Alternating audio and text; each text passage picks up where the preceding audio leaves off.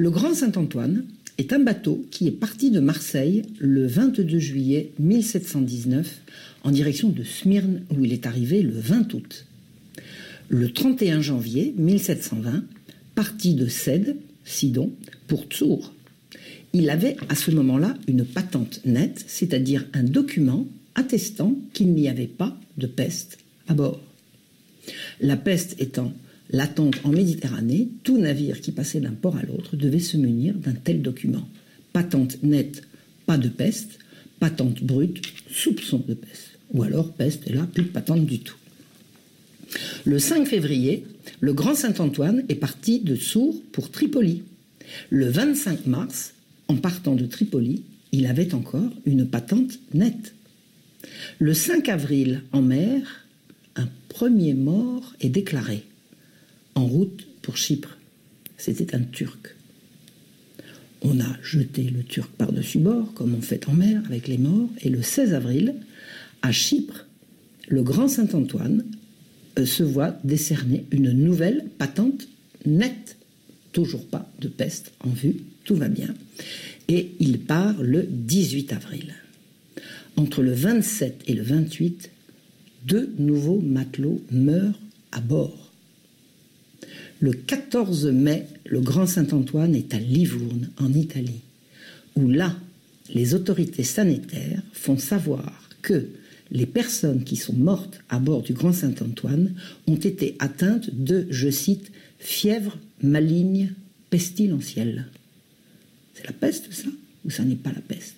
En gros, c'est contagieux ou ça n'est pas contagieux? Fièvre maligne pestilentielle ne le dit pas. Le 13 mai, 3 nouveaux morts à bord. Et le 25 mai, le Grand Saint-Antoine arrive à Marseille. Comment Marseille se protégeait-elle contre la peste? Il y avait à Marseille des bureaux de santé tenus par des intendants de santé, élus par les édiles. Les édiles, c'était les échevins siégeant à l'hôtel de ville. Ils étaient tous de riches marchands. La protection consistait, quel que soit le navire arrivant dans la rade de Marseille, de lui faire subir une quarantaine systématique. En cas de patente nette, c'est-à-dire là où aucun danger n'était signalé, il y avait malgré tout une quarantaine systématique pour les hommes et les biens dans un lieu appelé le Lazaret, à terre, et pour le bateau, une quarantaine à Pomègue, c'est-à-dire une des îles du Frioul, l'archipel au large de Marseille. Si la patente était brute, c'est-à-dire s'il y avait soupçon de peste, on isolait le bateau à l'île de Jarre, c'est-à-dire une île un petit peu plus loin de Marseille que l'archipel du Frioul, et on purgeait la marchandise à Jarre. Purger la marchandise, ça consistait à la faire mettre à terre et à l'éventer, à la secouer au vent et au soleil. La quarantaine était beaucoup plus longue. Donc, patente nette, quarantaine légère, à terre, patente brute, quarantaine sévère, au large.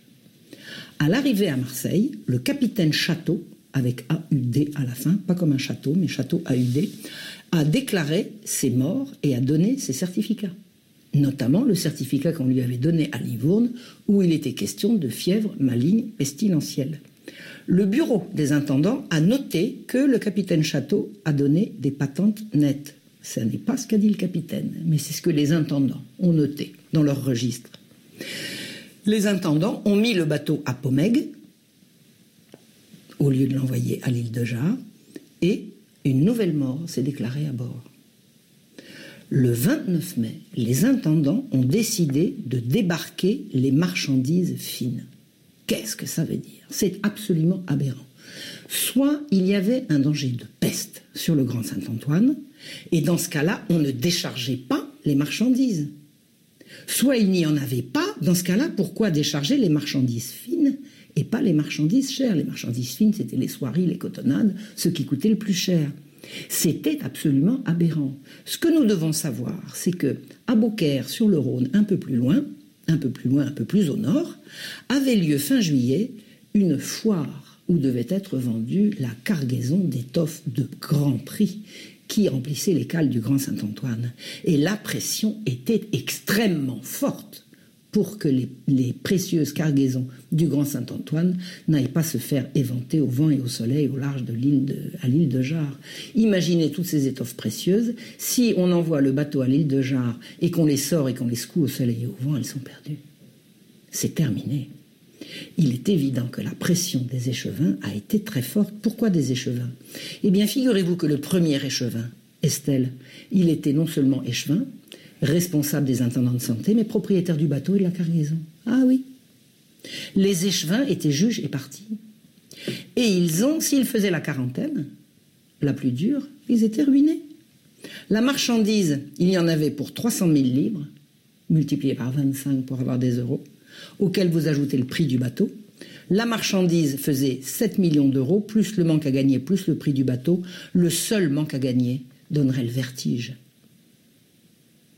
Les échevins avaient à choisir entre la ruine ou le risque. Qu'est-ce qu'ils ont fait ? Ils ont pris le risque. Le 31 mai, 3 nouveaux vaisseaux sont arrivés en rade de Marseille avec une patente brute. Des morts ont commencé à se déclarer. On parlait de mauvais aliments. Mauvais aliments. Le 3 juin, on a décidé de débarquer toutes les marchandises du Grand Saint-Antoine au Lazaret. Toutes. Les fines et les autres. On a donné aux passagers une quarantaine de 15 jours. Le Grand Saint-Antoine était toujours à Pomègue, où il a été déclaré un nouveau mort. Et là, on a commencé à mourir au Lazaret. Le Lazaret, c'était ce qu'on appelait les infirmeries. C'était un vaste campement à l'extérieur des portes de la ville, au bord de la mer. Un campement tenu par des gens en armes avec des sas d'entrée et de sortie où avaient lieu les quarantaines. Il y avait des grands docks où étaient entreposées les marchandises, là où elles étaient éventées, et des lieux d'habitation pour les passagers en période de quarantaine jusqu'à ce qu'ils puissent rentrer en ville. Et on a commencé donc à mourir au Lazaret. Alors Lazaret, c'est un mot de l'Évangile. Lazare était un ami de Jésus, qui était mort de la peste et que Jésus avait ressuscité. Donc Lazaret, qui dit Lazare, dit pestiféré et guérison. Donc le Lazaret était le nom donné aux infirmeries où avaient lieu les quarantaines pour prémunir la ville de la peste. Un chirurgien du Lazaret est venu voir les premiers morts du Lazaret. Il a dit « c'est pas grave ». Mort, mais c'est pas grave. En gros, c'est pas grave, c'est pas contagieux. C'est ça, c'était ça l'idée. Les médecins n'ont pas été consultés. On a simplement fait venir des chirurgiens. Et les marchandises qui faisaient leur quarantaine au Lazaret ont commencé à sortir en fraude parce que c'était de la marchandise précieuse et que la tentation de les faire passer en douce avec des gros bénéfices était beaucoup trop forte. Les passagers sont entrés chez eux le 14 juin après un parfum.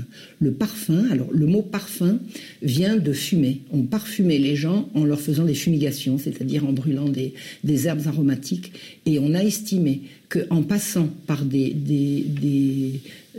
fumigations d'herbes diverses, on allait pouvoir prémunir les gens contre la peste et les laisser rentrer en ville. C'est ce qui s'est fait. Les premiers morts sont arrivés en ville. La ville était pestiférée. Et à ce moment-là, il n'y avait plus rien à faire. Quelles sont les responsabilités de cette horreur ? Les précautions n'ont pas été respectées. C'est une évidence. Il ne fallait pas faire entrer les marchandises au Lazaret. Il ne fallait pas différencier les marchandises les unes avec les autres. On savait qu'il y avait un soupçon. Il fallait être absolument rigoureux. Cette rigueur n'a pas été respectée. En plus de ça, les premières autopsies et les premières visites de médecins, de malades n'ont pas été faites par des médecins mais par des chirurgiens. Ça n'était pas du tout la même corporation. Les chirurgiens étaient des gens qu'on pouvait assimiler à des barbiers. C'était des gens qui pouvaient faire des saignées, qui pouvaient faire des amputations, qui pouvaient faire des ouvertures avec des scalpels. Ça n'était absolument pas des médecins. Tout médecin digne de ce nom pouvait reconnaître un pestiféré à 30 pas avec son regard. On n'a pas fait venir des médecins, on a fait venir des chirurgiens. En plus, le Lazaret était une passoire. N'importe qui pouvait, avec un peu d'argent, faire entrer ou sortir qui et quoi il voulait du Lazaret. Les intérêts ont été beaucoup trop forts. On avait mis la sécurité de la ville entre les mains de ceux à qui elle coûtait la ruine. On a caché, en plus, que du 4 au 10 mai, avant que le Grand Saint-Antoine aille à Livourne, il avait fait une escale à Toulon, au Brusque très exactement, et qu'un contact avait été pris entre les échevins et le bateau. C'est-à-dire que quand le Grand Saint-Antoine est allé à Livourne chercher une patente qui n'était ni brute ni nette, qui disait fièvre maligne pestilentielle, qui ne voulait rien dire, qui n'était pas un diagnostic, ce qu'on a caché, c'était que le bateau n'arrivait pas du Levant à ce moment-là, il arrivait de Toulon, où un contact a été pris entre les échevins et le capitaine Château, et qu'il est allé à Livourne en rebroussant chemin. C'est-à-dire que les autorités marseillaises savaient, avant que le Grand Saint-Antoine arrive, que le risque était énorme, et que vraisemblablement la peste allait entrer à Marseille. Au début, on a nié la réalité. On a dit que les cas étaient isolés. On a vu mourir des gens qui avaient des bubons et des charbons. On continuait de nier l'évidence. En fait, comment mouraient les gens ? Les gens qui sont morts ont été mis en contact avec des tissus émanant du Levant. Tout le monde sait que la peste est propagée par des puces de rats. Après un séjour depuis le Levant jusqu'à Marseille, tous les rats pestiférés du bateau étaient morts et leurs puces étaient passées aux humains, mais surtout, elles s'étaient endormies dans les plis de la cargaison de tissus. Les puces étaient dans les tissus. À cette époque-là, on ne savait pas que c'était la puce qui propageait la peste. On le sait aujourd'hui. Le bacille de la peste s'appelle le bacille de Yersin.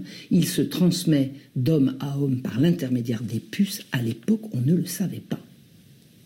Finalement, les autorités ont envoyé le bateau à l'île de Jarre quand c'était trop tard. Beaucoup trop tard. Le 6 juillet, l'abbé de Saint-Victor il a quitté l'abbaye de Saint-Victor pour s'enfuir à La Ciotat. C'est-à-dire que dès le 6 juillet, quelqu'un de bien informé savait qu'il n'y avait plus rien à faire et que le petit malin qui allait s'en sortir, c'est celui qui allait mettre des kilomètres entre la contagion et lui en espérant qu'il ne l'avait pas emporté à la semelle de ses chaussures. Une contre-visite du chirurgien au Lazaret a été organisée et la contre-visite a été formelle. C'est la peste. La peste. Le 9, on a tout fait déménager à l'île de Jarre. Le bateau y était déjà. On a ramassé toutes les marchandises. On les a fait envoyer à Jarre. Pourquoi faire ? Le 10, il y a de nouveaux morts qu'on commence à évacuer la nuit. Un des 4 échevins de Marseille, qui s'appelle Moustier, s'en est chargé. Il est allé à 23h à Marseille. Dans la maison, on avait signalé un mort. Il a fait porter le mort. Il a emmené un malade et les vivants sains, entourés par des archers. Ils ont traversé la ville comme ça. Ensuite, l'échevin Moustier est revenu au milieu de la rue et il a fait murer l'appartement à chaud et à sable. Le 23 juillet, rien que le 23 juillet, 23 morts dans la journée. Enfin, le 31 juillet, on sait la vérité. C'est plus la peine d'essayer de se la cacher. Alors on fait le compte, il n'y a plus d'argent dans les caisses de la ville, sauf quelques billets de banque qui ne vont pas servir à grand-chose. On n'a pas de provision. Et là, le Parlement d'Aix, le Parlement, c'est le tribunal, la cour souveraine de Provence qui siège à Aix-en-Provence, à une trentaine de kilomètres au nord de Marseille. Le Parlement d'Aix forme le blocus, c'est-à-dire l'horreur. Bientôt, il fera construire un mur de la peste gardé par des soldats. Plus personne n'a le droit ni la possibilité de sortir de Marseille. La ville est pestiférée et il est impossible d'en sortir. Un médecin et son fils ont réussi à convaincre les échevins que pour faire reculer la peste, il suffisait d'allumer des grands feux. Alors ils avaient une théorie, ils disaient, des feux dont la vapeur, rencontrant les corpuscules infects répandus dans l'air, les dilateront avec violence, les mettront en pièces et leur enlèveront le venin mortel dont ils sont remplis avant qu'ils puissent être communiqués. C'est-à-dire que des médecins ont fait à croire que si on allumait des grands feux dans la ville, on allait brûler dans l'atmosphère le venin pestiféré. Donc on a gâché toutes les provisions de bois dont la ville disposait et dont elle avait un besoin impérieux pour cuire le pain. On a gâché toutes ces provisions à faire des gigantesques feux. Oh, ça a été un beau feu d'artifice. Oh, Marseille a été bel et bien illuminée. Ça a été la dernière chose, certainement, un peu jolie et plaisante à voir pour les Marseillais, qui à ce moment-là sont entrés en enfer, et le mot est faible. On a commencé à enlever les morts la nuit. On arrive maintenant à les enlever le jour, un à un, et bientôt par tombereau. Au début, on a creusé des tombes. Après, on a commencé à creuser des fosses. La panique s'est emparée de la population, s'est ruée sur les portes de la ville pour quitter la ville et atteindre le terroir. Le terroir, c'est quoi ? C'est la Marseille des collines, la Marseille de la campagne, des garrigues, des bastides, la Marseille des cigales, des sources, des amandiers et des figuiers. Les gens se ruaient pour atteindre le terroir. Ceux qui avaient des maisons de campagne les ont atteintes et les autres se sont mis à camper le long des murailles. Personne ne voulait enlever les morts. Comment approcher ? Attraper la mort en approchant les morts, pourtant on ne pouvait pas laisser ces morts au milieu de la route. Alors les échevins ont commencé à réquisitionner. Ils ont réquisitionné tous les mendiants qui ne pouvaient plus quitter la ville. Vous aviez des mendiants qui étaient la plaie en général des grandes villes. Ils ne pouvaient plus sortir puisque le Parlement d'Aix avait interdit toute sortie de ville. Alors on a réquisitionné les mendiants. On en a fait ce qu'on appelait des corbeaux, c'est-à-dire des croque-morts. Et on leur a fait enlever les morts. Eh bien, figurez-vous qu'aucun enlèvement de mort ne s'est fait sans des échevins. Parce que sans l'autorité des échevins, personne ne voulait obéir à aucun ordre. Donc ces magistrats vont physiquement lutter 24 heures sur 24 contre la peste pendant toute la contagion. Dès le début, il y a eu des émeutes de la faim. Comment fait-on entrer du blé et cuire du pain ? Il fallait bien nourrir tous ces gens qui brusquement n'avaient plus de travail. Le contact, en fait, n'a jamais été rompu avec l'autorité royale, sise à Aix-en-Provence. On a ouvert des marchés excentrés avec des sas pour empêcher le contact. C'est-à-dire que la marchandise arrivait dans un lieu, dans une espèce de sas, un lieu entre deux barrières, si vous voulez, où aucun contact n'avait lieu entre ceux qui apportaient la nourriture et ceux qui venaient la chercher. Donc Marseille, finalement, sera approvisionnée. Le pain a été distribué gratuitement à toute la population, parce que de moins en moins de gens ayant de travail, plus personne ne pouvait gagner sa vie. Les médecins ont été payés par la ville et jamais par les malades. On a interdit aux médecins de faire payer les malades. La garnison qui siégeait au Fort Saint-Jean est venue menacer de se servir par la force si on ne lui fournissait pas du pain. Ils sont venus voir les échevins en disant « Nous, nous sommes armés. Si vous ne nous donnez pas du pain, on ira se servir. » Eh bien, un échevin a dit « Mettez-vous à la tête de vos soldats et moi de mes bourgeois, et nous verrons. » Et l'échevin a fait reculer les soldats qui ont présenté des excuses et ont cessé d'importuner la municipalité. Les échevins ont organisé la ville et le terroir en district avec des commissaires dans chaque paroisse. Mais tout le monde avait pris la fuite. Les médecins étaient partis, les chirurgiens, les boulangers, tous les corps de métier, les officiers, les religieux, les juges, les intendants de santé, tout le monde prenait la fuite vers le terroir où ils ont porté la peste. La peste a ravagé la ville. Les gens se terraient chez eux et les rues étaient envahies de morts et de mourants. Les cadavres s'entassaient et les chiens les dévoraient. Les malades étaient allongés dans les rues, les hôpitaux étaient saturés. On en ouvrait à la hâte, ils étaient saturés en 24 heures. Les rues étaient encombrées, on jetait les morts par les fenêtres. On chassait les malades de chez eux, ils erraient en titubant et en geignant, pris de maux de tête, de nausées abominables, avec des regards de fous. Ils se couchaient par terre et attendaient la mort. Les fosses étaient pleines, à peine ouvertes, et on n'avait plus de bras pour en ouvrir.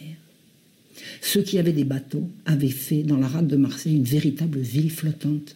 Et bien sûr, ils avaient emporté la peste à la semelle de leurs souliers. Donc la peste était également dans la rade. Alors ils jetaient les morts par-dessus bord. Et toute la surface du port était envahie de cadavres puants, transformant Marseille en un cloaque abominable. Il fallait des hommes pour conduire les tombereaux et creuser des fosses. Alors on est allé en chercher aux galères. Les Galères, c'était un arsenal prestigieux fait par Louis XIV sur la rive sud du Vieux-Port, je crois que je ne dis pas de bêtises, la rive sud du Vieux-Port. C'était un camp de concentration atroce où étaient envoyés tous les gens de ce qu'on appelait les galériens, c'est-à-dire soit c'était des droits communs. Alors il y a eu également des galériens pour cause de religion, puisque des protestants ont été envoyés aux galères, mais ils n'étaient pas la majorité des galériens. Les galériens étaient en général des droits communs. Donc les échevins sont allés aux galères demander à ce qu'on leur donne des hommes à qui on a proposé la liberté, s'ils étaient volontaires pour le faire. Et je vous assure qu'un galérien lui proposait la liberté, ça justifiait de prendre des risques. Or, les galériens, pris pour aller creuser des fosses et charrier des cadavres, mouraient les uns après les autres. Les échevins ont accepté l'aide de bourgeois qui sont venus de la ville en disant qu'ils étaient d'accord pour venir seconder les échevins et mener les galériens pour enterrer les morts. Vous savez ce qu'ont découvert les échevins ? Ces bourgeois faisaient payer les familles pour enlever les morts. On a été obligé de s'en séparer. Non, personne n'a eu le droit de se faire de l'argent sur la peste aussi longtemps que les échevins ont pu avoir l'œil. Le régent a fait envoyer des médecins. Eh bien, ces médecins, à peine arrivés, ont fait bombance et ils achevaient les malades en les saignant. Et ils se feront payer des mille et des cents en harcelant les échevins de leurs prétentions. Les médecins seront la honte de la tragédie de la peste de Marseille. Écoutez ce qu'a écrit l'un d'eux. « Quel délire vous égare! Le mal qui vous assiège n'est point venu de Syrie entre les planches d'un vaisseau. » C'est-à-dire, vous n'êtes pas malade parce que vous avez la peste qui serait venue de Syrie. Écoutez bien, il est né parmi vous de causes naturelles telles qu'on l'a vu 100 fois dans des pays inconnus au commerce du Levant et telles qu'il a récemment assiégé plusieurs villes de France après l'hiver de 1709. C'est-à-dire, vous croyez que vous êtes en proie à un mal contagieux, ça n'est pas vrai. Il dit, le mal s'éteindra bientôt si la terreur et la famine qui sont votre ouvrage ne lui prêtent une énergie étrangère. La main de Dieu ne frappe pas vos malades, mais votre cruel abandon les tue. Ne cherchons pas ici la contagion de la peste, nous n'y trouvons que la contagion de la peur. Cessez de craindre pour vous-même et retournez au lit de vos parents et de vos amis. Des médecins envoyés par le régent se sont mis à s'amuser, à culpabiliser la population en disant que c'était leur peur de la peste qui créait la peste et non pas le bacille, dont on ne connaissait pas encore le nom à l'époque, mais dont on devinait bien quand même l'existence. L'intendant Lebray, l'intendant c'était le représentant du roi dans la province, l'intendant Lebray a fait connaître aux échevins les exigences de ces messieurs, parce que messieurs, les médecins envoyés par le régent avaient des exigences, écoutez bien, ils désirent être logés ensemble, ainsi il faut tâcher de leur trouver une maison et de préposer dans cette maison une espèce de maître d'hôtel qui prendra leurs ordres et pour la manière dont ils veulent être nourris. Oui. Leur dignité leur interdisant de marcher à pied, ils veulent des chevaux. L'échevin Estelle écrit « Il nous accable de demandes et de plaintes, tantôt sur la qualité du pain et du vin, tantôt sur 1000 autres choses dont ils pourraient se passer ou se pourvoir eux-mêmes. Avec cela, ils ne sont bons jusqu'à présent qu'à donner de l'occupation à nos tombereaux. Ils ne savent que saigner, et il n'est pas une saignée qui n'ait été mortelle.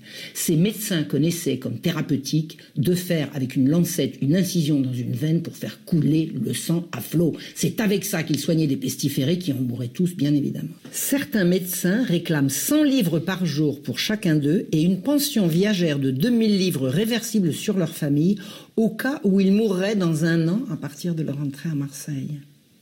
Finalement, on a passé un accord et tous les médecins ont reçu pendant leur séjour à Marseille 1000 livres par mois et les chirurgiens 500. Alors en euros, ça fait respectivement 25 000 et 12 000 euros par mois. Pendant tout ce temps-là, ils ont fait bombance. Le 29 août, on a un de leurs menus. À midi, une soupe, un dindon, 2 poulets et des fruits. Le soir, un autre dindon, 2 poulets et diverses entrées. Le 30 août, jour maigre. Soupe de langoustes, ragoût de vive, maquereau rôti, melon et divers autres fruits. Au dîner, un ragoût de sole, de la morue, des frites, des fruits. Le 31 août, nouveau jour maigre. Ils se contenteront d'une omelette de 12 œufs, de 16 œufs à la coque, d'anchois, de salade et de fruits. Enfin, le 4 septembre, soupe, entrée, dindon, poulet, caille, fruits, etc. L'exemple venait de haut, figurez-vous, que l'intendant a fait parvenir aux médecins, à Marseille, 3 mémoires envoyées par Pierre Chirac, premier médecin du Régent. Ce Pierre Chirac suggérait, alors c'était vraiment une sommité, c'était la personnalité médicale, la sommité médicale de la Régence. Il disait, il suggérait de soigner les malades à domicile. Alors, à l'époque, ils sont déclarés des dizaines, bientôt des centaines et bientôt des milliers par jour. Ils suggéraient de les soigner à domicile. Et ils demandaient aux magistrats d'assurer aux médecins des conditions de vie agréables leur permettant de se délasser. Écoutez, un médecin heureux est quand même un meilleur médecin qu'un médecin malheureux. Nous sommes tous d'accord. Mais surtout, tenez-vous bien, il a conseillé que soient payés, je cite, « des violons et des tambours pour les faire jouer dans les différents quartiers de la ville, pour donner occasion aux jeunes gens de s'égayer et pour éloigner la tristesse et la mélancolie. » Alors, et organiser des bals gratuits au carrefour pour faire rigoler une population qui ignore les bienfaits de la bonne humeur. Vous vous rendez compte, le culot. En fait, les autorités ne pouvaient compter sur personne, ils allaient devoir tout faire par eux-mêmes. Jamais ils ne baisseront les bras. Ils sont devenus des héros. Qui sont les héros de la peste? D'abord, quelques médecins marseillais, les vrais, pas ceux qu'on a fait venir de l'extérieur. Ils lutteront jusqu'au bout, de façon exemplaire. Maintenant, la mairie de Marseille, 4 échevins, 1 viguier, 3 fonctionnaires, en tout 8 personnes, jour et nuit, jusqu'au bout. Il y aura jusqu'à 1000 morts par jour, 1000 par jour, qui s'entassent et pourrissent en plein soleil. Il en vient chaque jour 4 fois plus qu'on ne peut en enlever en un jour. Les échevins Audimard et Dieudé seront présents jusqu'au bout.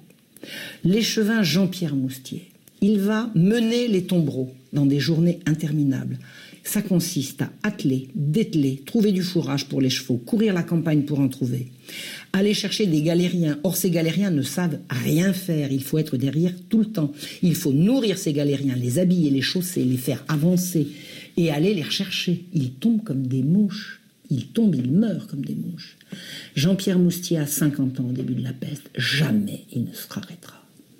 On raconte qu'un jour, marchant dans la rue, il a reçu sur la figure un emplâtre fumant de pus que quelqu'un venait de jeter par la fenêtre. Il s'est arrêté, il a décollé l'emplâtre, il l'a jeté, il a nettoyé sa joue avec une éponge vinaigrée et il est reparti. Il réussira à charrier des milliers et des milliers de cadavres, jusqu'à ce qu'il n'y en ait plus à charrier. Jean-Baptiste Estelle, le premier échevin, nous en avons parlé, une espèce de maire. Il est certainement un de ceux qui porte le plus de responsabilité dans l'horreur. Il passait toutes ses journées à la mairie, à écrire à l'intendant ou dehors, à mener les tombereaux ou la nuit à faire pareil. Son travail consistait à nettoyer la ville, rappeler les fuyards, organiser les marchés, poursuivre les voleurs, faire creuser des fosses, trouver des hôpitaux, du bois, du blé, de l'argent, des hommes, du foin, de la paille, du drap, du grain, du blé, de l'argent. Écouter les criailleries des médecins, négocier leurs honoraires, chercher des notaires, écrire au gouvernement, aller aux galères, conduire des tombereaux, chercher des chaussures, parce qu'on avait des galériens et pas de chaussures, alors après il faut chercher des chaussures. Et on n'a plus de cordonniers, alors on va chercher des bonnes sœurs en leur demandant de faire des chaussures.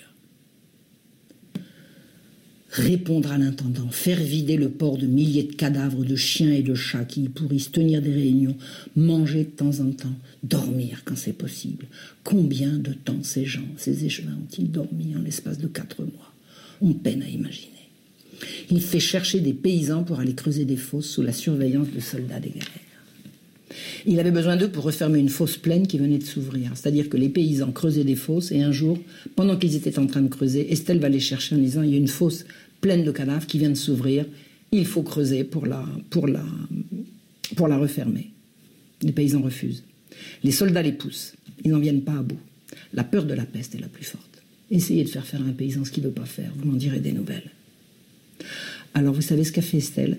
Devant les paysans, les bras ballants, et la troupe qui était derrière, avec les baïonnettes, il a pris une pioche des mains d'un paysan et il a commencé à piocher, tout seul. Et il a pioché, et il a pioché. Les soldats honteux ont lâché leurs fusils, ils ont pris les pioches, ils s'y sont mis et ils ont fermé la fosse. Et Estelle a pu repartir. Une nuit, pendant qu'il marchait dans la rue, il s'est effondré de tout son long sur un cadavre. Il s'est relevé, il a demandé qu'on enlève le cadavre dans un tombereau et il a repris sa course. Jamais rien ni personne n'a pu l'arrêter. Il écrit un jour « Nous craignons que nos têtes ne puissent y suffire quand elles ne se partageraient pas en 10, que le bon Dieu ait pitié de nous. » Jamais, jamais Jean-Baptiste Estelle ne s'autorisera le désespoir. Il y a un autre personnage tout à fait singulier qui ne fait pas partie de la municipalité. C'est le chevalier Roze, Roze, S-R-O-Z-E. C'est un noble et volontaire depuis le début pour toutes les entreprises désespérées. Le chevalier Roze n'a rien à se faire pardonner. Lui, il n'était pas échevin, il n'est responsable de rien. Il est venu spontanément. On lui a donné la responsabilité de la rive neuve, c'est-à-dire la rive sud du Vieux-Port, où il a ouvert des hôpitaux et fait creuser des fosses à ses frais. Ben oui, le chevalier Roze était un noble, il avait du bien, il était riche. Alors il a mis la main à la poche et il a fait creuser des fosses et ouvrir des hôpitaux à ses frais. Quand le port a été envahi de tous ces cadavres qui flottaient, je vous ai raconté la cité pestiférée flottante dans la rade de Marseille qui avait rempli le port de cadavres, il a dit « je m'en charge ». Alors il s'est fait mener en barque vers tous les bateaux dont il a commencé par évacuer tous les malades vers l'hôpital qu'il avait créé. Et une fois qu'il s'était occupé des vivants, Il est revenu s'occuper des morts. Il a fait enlever par des gens tous les cadavres. Il les a fait enterrer à ses frais dans les fosses qu'il avait fait creuser à ses frais. Il a appris un jour que des centaines d'orphelins à la mamelle allaient mourir si on ne faisait rien. C'est-à-dire que des mères pestiférées, allaitantes, laissaient des enfants en vie. Qu'allaient devenir tous ces petits? Eh bien, le Chevalier Roze, ayant appris ça, est parti à cheval battre la campagne. Et il est revenu avec des dizaines de chèvres. Et il a donné les chèvres à l'institution, on avait mis les bébés. Et les bébés ont eu la vie sauve. Un des personnages clés de la peste de Marseille, c'est l'évêque Henri de Belzunce. Il va parcourir toute la ville à pied pour consoler les mourants et leur apporter des charités. Henri de Belzunce, Monseigneur de Belzunce n'était pas obligé. Dès le début de la peste, on est venu lui proposer de se mettre à l'abri. Monseigneur, pour vos oies, venez vous mettre à l'abri. On savait que les gens qui savaient s'enfermer suffisamment, comme les moines de l'abbaye de Saint-Victor, ceux qui étaient suffisamment enfermés n'ont pas été atteints par la peste. Et on lui a proposé dès le début de se mettre à l'abri. Il a dit « À Dieu ne plaise que j'abandonne un peuple dont je suis obligé d'être le père ». Et Monseigneur de Belzunce va jour et nuit se dévouer aux morts et aux mourants jusqu'à la fin de la contagion. La peste va lui enlever tous ses amis, tous ses collaborateurs. Il restera le dernier et le seul debout.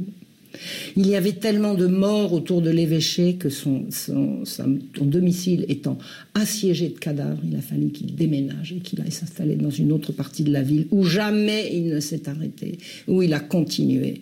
Il n'y a pas une rue, pas une place, pas un immeuble pourri dont il n'ait gravi les marches pour aller visiter des mourants, donner les sacrements et ses charités, bien évidemment, parce qu'il avait toujours de l'argent sur lui. Il est fait comme le Chevalier Roze, il a aliéné une partie de ses biens, tout ce qu'il a pu aliéner, et il a raconté qu'il n'a pas pu aliéner plus, c'est simplement qu'il n'y avait pas d'acheteur. Sinon, il aurait tout vendu.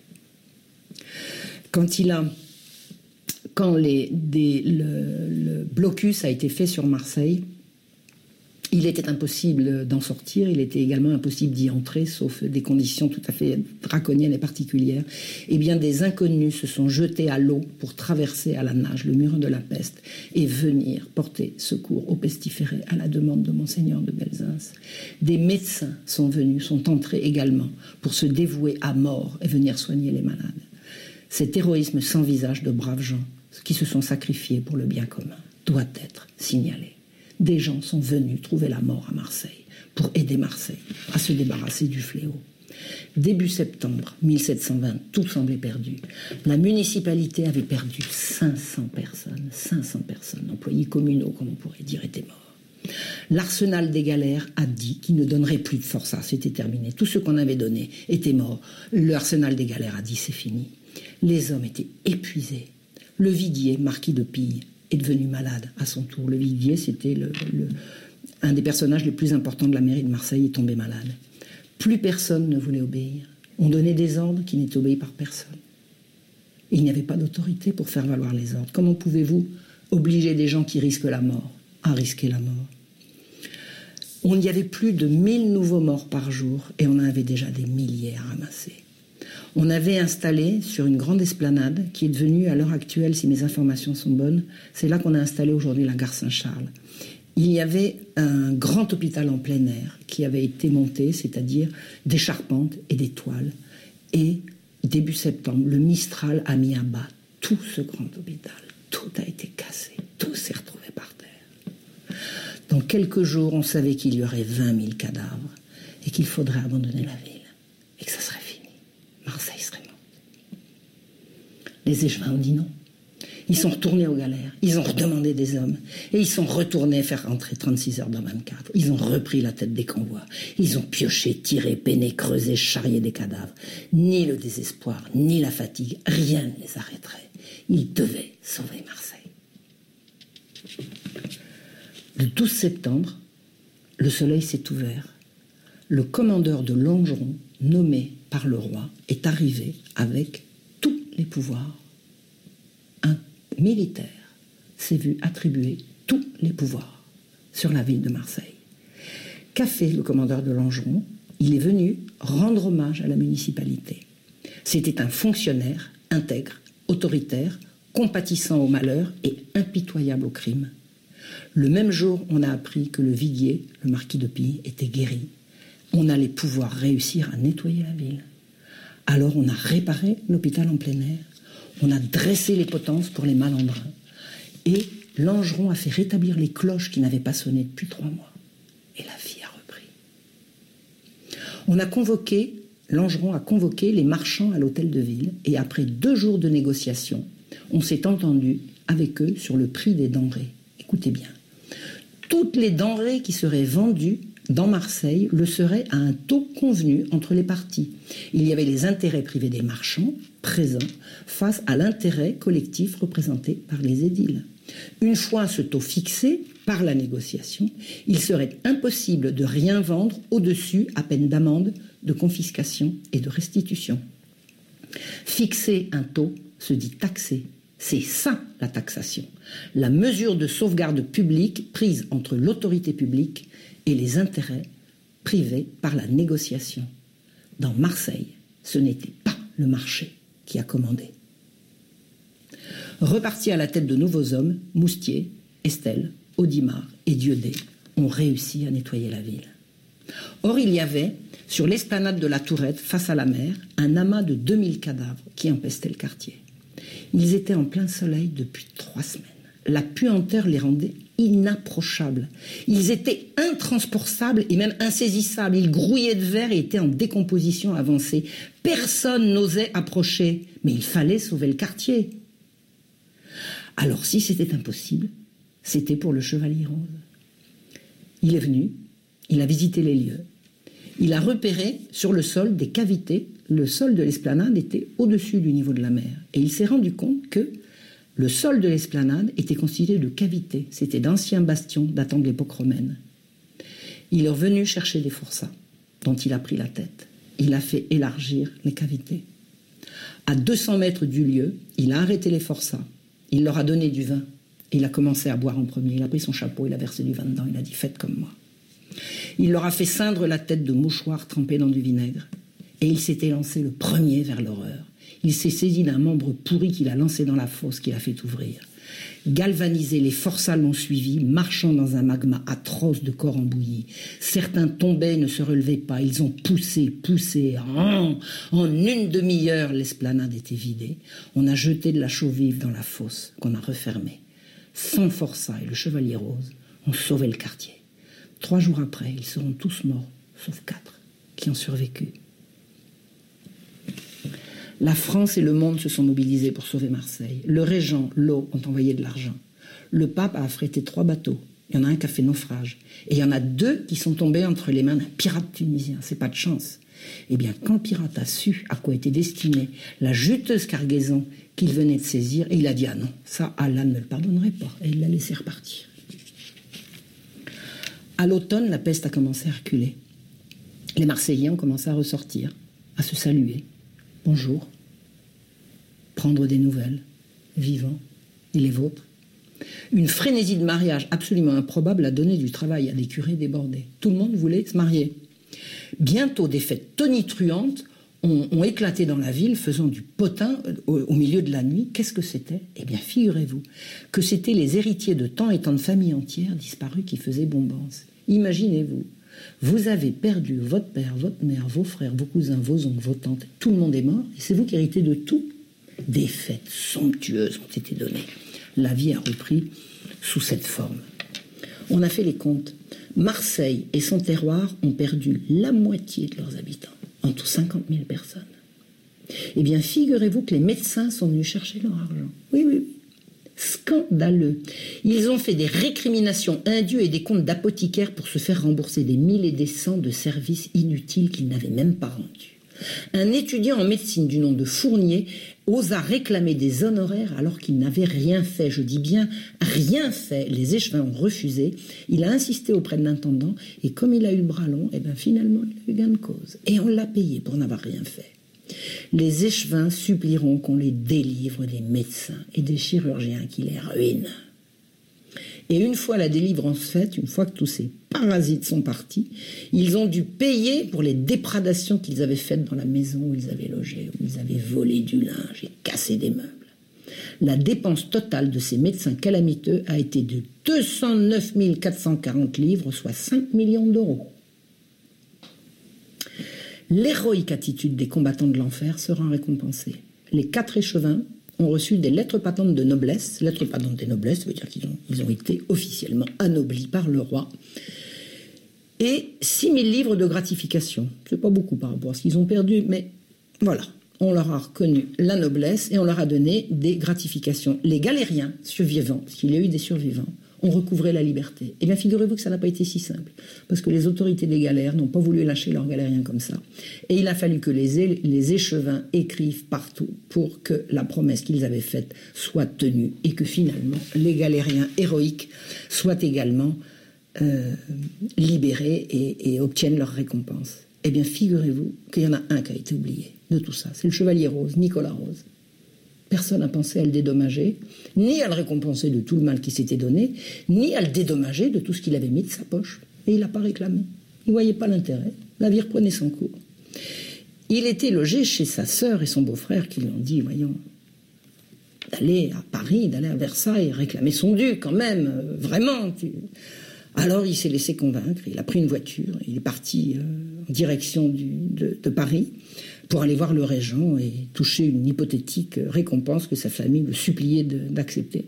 Et puis il n'avait pas fait 5 kilomètres, ou peut-être un peu plus, un peu moins, que sa voiture a eu un dommage. Il est obligé de s'arrêter dans une auberge. Alors il s'arrête dans l'auberge et il entend que quelqu'un pleure. Alors il se renseigne. On lui dit, voilà, il y a 2 dames qui se sont installées ici. Je crois qu'il y en a une qui vient de mourir. Alors il dit, veuillez présenter mes hommages à cette dame et voir si je peux faire quelque chose pour elle. Ben, ça, c'était le chevalier Roze. Quelqu'un avait besoin de soucis. Quelqu'un avait un souci, il se présentait sans même savoir pour présenter ses services. Ben, écoutez, c'était la femme de sa vie. Il l'a épousée.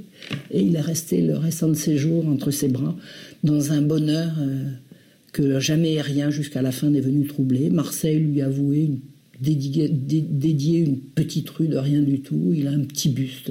Allez, c'est lui qui a eu la meilleure part, c'est sûr.